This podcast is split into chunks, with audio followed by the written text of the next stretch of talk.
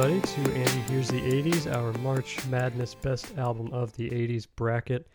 We will be counting down our picks for both the early 80s arena and club divisions this time. I am joined, of course, by my co host, Aaron Keck. How are you, Aaron? I'm good. What's up? I'm excited. We had a a very cordial first round. We were very agreeable on a number of things. I think now we're going to start probably increasing uh, the intensity a little bit. I think. Hopefully, I've got three chips to use on uh, on disagreements, so I think I'm at the very track. least we will uh, we'll probably at least make it to Sweet 16s before anything too crazy happens. But- I also think so. Yeah, I'm looking at all of these and it's like I don't see a whole lot of points where we're going to be strongly disagreeing with each other, but we'll find out. We'll find out. yeah, we'll find out. This will probably this will be a lot of place setting for the next uh, couple matchups yes. to come. Yeah. Uh, but let's dive right in. We have our first matchup of round two in the early 80s arena division. Uh, the number one seed Thriller going up against the number nine seed Luther Vandross's Forever for Always for Love.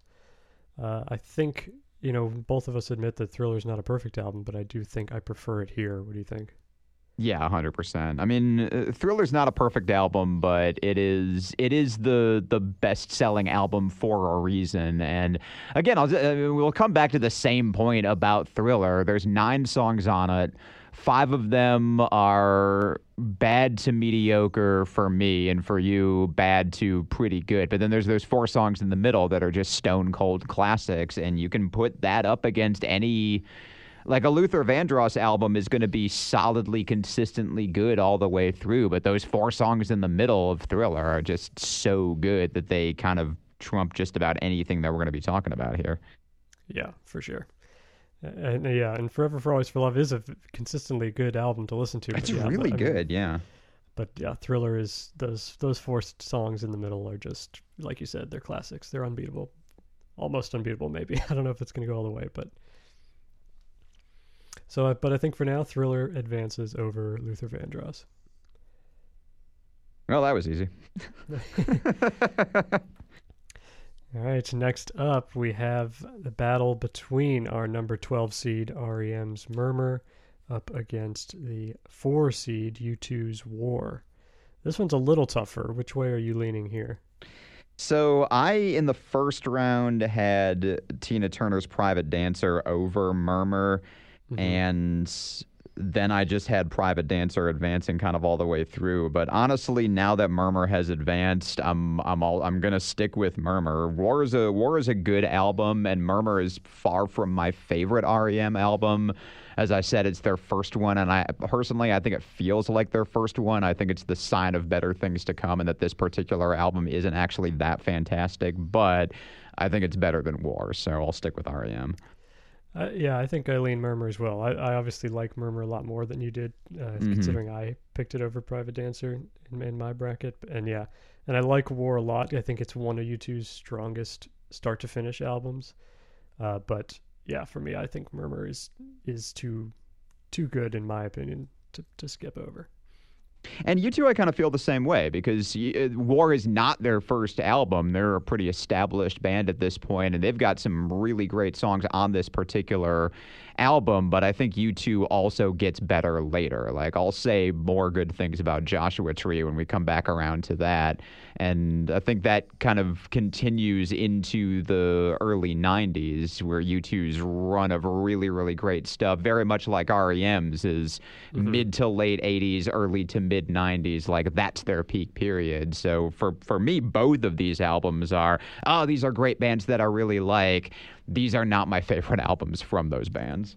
Yeah, they're both examples of like early sounds that they've made where they're like, oh, these are going to be bands to watch, you know. Yeah, yeah. and then and they are they they prove that later but i think these was uh, correct. they're both still good to go back to but i think yeah murmur is a little bit stronger okay which brings us to our third matchup in the second round of 80s arena division uh, violent femme self-titled debut up against number three seed prince's purple rain uh, which i mean i of course lean purple rain what do you think Uh, I think for me, it's a little bit harder because I think I like the Violent Femme, Femmes album a little bit more than you do, or maybe not, because Violent Femmes was you, was one of the ones that you originally had, right? Yeah, it was one of the original seven from episode Yeah. one, and I do like it a lot. But I think, uh, I mean, to me, uh, it's probably no spoiler to say I feel like Purple Rain is my pick for this division in general. So I think that's what advances uh, for me over over Violent Femmes. Yeah, and I'm not as big a Purple Rain fan as you are, but in this particular case, I mean, very much like Thriller, like you can make a real strong case for Luther Vandross, but let's be perfectly honest. If you're putting Purple Rain up against a Violent Femmes album and you're you're talking about what's a better album, well, it's Purple Rain, clearly. Yeah. So yeah, as much as great as that album is from Violent Femmes, I think the high points on Purple Rain are higher. Yes. So I also think the low points on Purple Rain are way lower, but that's just me. we'll get to that later. I think. We'll get to that. Hashtag darling Nikki. Anyway, go on. All right, Purple Rain advancing over Violent Femmes, which brings us to the fourth and final matchup of the early '80s Arena Division. We have number seven seed The Clash's Combat Rock up against number two Springsteen's Born in the USA. Which way are you leaning here? And and for me, again, I don't think it's a huge surprise. I've got I've got Mhm. Springsteen coming out of this division. So while Combat Rock is undeniably great, uh, if you're if you're putting it if if you're putting just about any album up against Born in the USA, Born in the USA is going to advance. I think there are three really obvious. Okay, these are the three uh, albums out of this division, and they're Thriller, Purple Rain, and Born in the USA, and then there's the rest. And I Mhm. think Born in the USA advances here. Yeah, I love I love Combat Rock as another one of my original '80s albums, but even last round, I was pretty 50-50 on whether it was between that and Speaking in Tongues from Talking Heads for me. So, I guess considering I was already willing to possibly cut it the first round, I have to go Born in the USA over uh, Combat Rock. Yeah.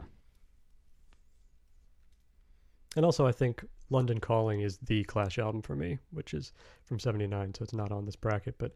I think that's true. Yeah. considering this isn't even my favorite Clash album, even, even though it's probably my second favorite, but uh, you know, I don't know. I've got my I've got my second favorite album from one band advancing real real far in one of these brackets. So, uh, without without too many spoilers, just because it's the second best album doesn't necessarily mean you knock it out early. right? No, it's not an immediate disqualification, but it's a consideration for sure. In fact, my second favorite, I'm looking at the the bracket, the the particular band that I'm thinking of, my second favorite album actually advances farther than my my favorite album from that band. So Oh, interesting. it can be done. well, so Born in the USA advances over Combat Rock, and we move on to the early '80s club division. Uh, first matchup there is number 16 seed Mission of Burma's versus up against number 8 seed Kurtis Blow self-titled debut. Uh, another interesting matchup. Yeah, I don't love either of these albums. I will lean Kurtis Blow, but I am willing to be convinced. I think, yeah, I'm a little split on these also just because they are so different and I would turn to them for very different reasons. I think whichever the, the thing, the kind of the gamesmanship of it is, whichever one wins this, I don't think wins against whoever advances in the next matchup. Oh, absolutely not. Yeah. So, that next matchup, which whoever is whoever wins the next matchup, the following Sweet 16 matchup is going to be just about the easiest one that we've got. yeah. So I think, mm, well, you know, they'd both be fun. You know, let's go ahead. I think. Mm, I we could do sh- Mission of Burma because that's like the 116 seed we've got left, so it's kind of Yeah. fun to just advance the keep advancing the 16 seed on. Yeah, but I think Kurtis. Blow is a more important album. Kurtis Blow is probably more important. I also don't know. What's interesting is Mission of Burma, they had to break up for a long time uh, and actually got back together in the 2000s and uh, has put out some fairly well received music since then. Kurtis Blow, I don't know. I think this is kind of the commercial peak for Kurtis Blow, so I feel like I wouldn't mind giving that to him for uh, for this being the one to advance. You know, I don't know if that makes sense, but You know, he's sitting on ho- at home on pins and needles, just hoping yeah. against hope. Fingers crossed. This is my legacy, man. I'm sure. Well, this one's for you, Kurtis. I'll I'll pick your self-titled debut album over Mission of Burma. How about that? These are not the breaks for you for here. Next round, however. Next yes. round might be the breaks, but yeah. Uh, speaking of which, our next matchup, early 80s club division, we have the number 5 seed Grace Jones's Night Clubbing up against number 13 seed replacements Let It Be.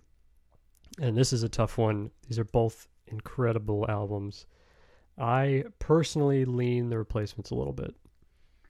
I also lean the replacements. If you had asked me before we started this bracket, I would have said night clubbing because I just remember night uh, clubbing being a better album or having a better sp- experience listening to it. And then I went back and re-listened to Let It Be, and I think it's better. This I think that's one of those albums that gets better the more you listen to it. So I'm. It ended up not actually being that hard for me. The replacements was one that I was like pleasantly surprised coming back to how much I liked it. I think even more the second time around. So while night clubbing is great, uh, let It Be is is also the winner for me. Although I will say, looking at all of the other albums that we've got in this particular bracket, this particular matchup could just as easily be the final for me because I don't see Night Clubbing losing to just about any other album that we've got left on this bracket. But this particular matchup, I think it I think it comes up short.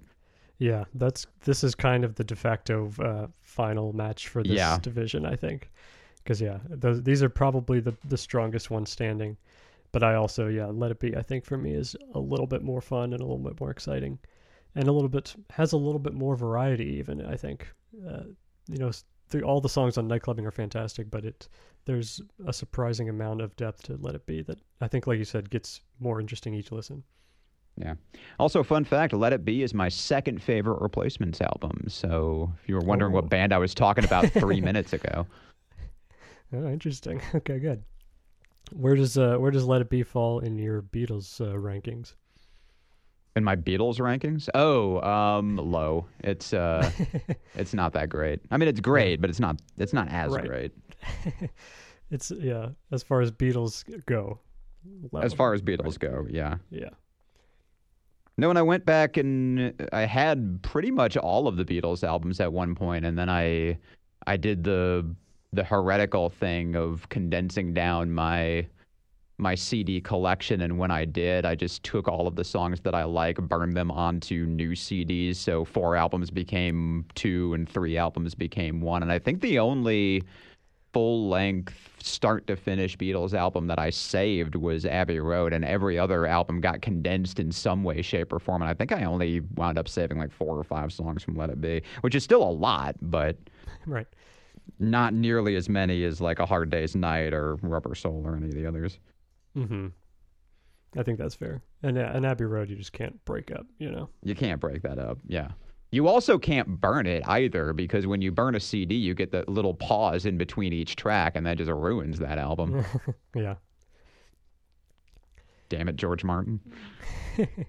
He knew what he was doing. It's like I'm he knew picturing he some doing. technology that might not uh, do this well in the future. Twenty years from now, there's going to be new technology that'll make it impossible. I'm a 1940s well, newsman. I am. exactly. You never knew I talked like this, did you? it was weirder with that he was British with that accent. That's what they sounded like. It's crazy. Yeah. Well, the next matchup in the early 80s club division, we have our number 8 seed, Chaka Khan's Naughty, up against the Minutemen's Double Nickels on the Dime at the 14 seed. Uh, this is a. Uh, which way are you leaning here? Because these are both really great too. These are both great albums. I'm leaning Minutemen, uh, also willing to be convinced otherwise if you're leaning the other way. I think I'm, yeah, I think I'm leaning Chaka Khan. I think Naughty's my okay. favorite album of hers for sure. Clouds, obviously one of the best opening tracks and I think start to finish this is still really fun, and I think it's a great.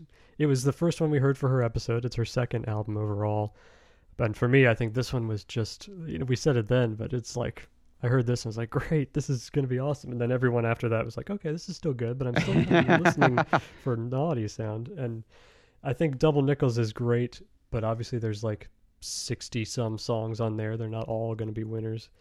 Uh, Correct. Uh, which is part of the fun of that album, but also I think part of the fun of Naughty is that they are pretty much all winners. Yeah. And I think I still have more of a soft spot in my head for Double Nickels because it starts out really good and then I'm still listening to it a long time later and ready mm-hmm. for it to be done. So I think I think at the end of the day you're probably right. Yeah. So Chaka Khan advances over the Minutemen. And our final matchup of the early 80s conference in the club division, we have number seven seed Grandmaster Flash and the Furious Five, The Message, up against Dead Kennedys, Fresh Fruit for Rotting Vegetables. Both strong albums, both very different. Which one are you leaning? Kennedys. Yeah. Not not close. In this particular case, I think it's also true that Grandmaster Flash is the more important and influential album long term, but I mm-hmm. was just so pleasantly surprised with the Dead Kennedys when we when we first encountered them back in the punk episode, and I I still think this is a great album. Yeah, it is. It is a really good one, and it is actually, and even it stood out in that episode too for having such a variety really on it. From uh, yeah, it's not a kind of samey album, which a lot of the hardcore punk albums could be. You know, they, I think they do a good job of mixing up their sound a little bit, and also just being really fun. you know. Yeah. Still not, still not sold on uh, Jello Biafra's politics. Like when you're when you're calling Jerry Brown a fascist, then you, you just got to admit that you're a little bit farther to the left than the world will ever be. But you know, it's it's a good album.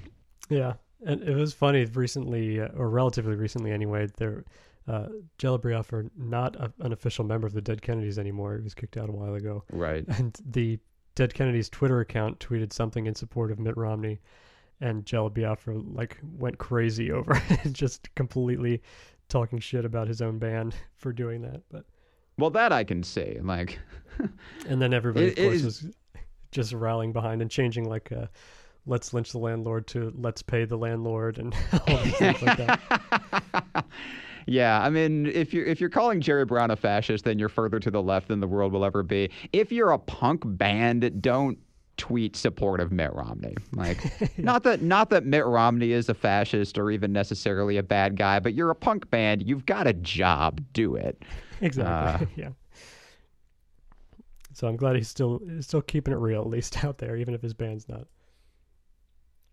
All right, so fresh fruit for rotting vegetables advances to the Sweet 16. And that wraps up round two for the early 80s. Tune in in a couple days. We will advance to our second round picks for the late 80s side. And you can, of course, get your votes in on our Twitter page for all of these matchups. Andy hears it on Twitter. You can go vote there. Tell all your friends, listen to the show, subscribe, vote on these matchups, and we will see you very soon. Thank you, Aaron. Thank you. And see you next time.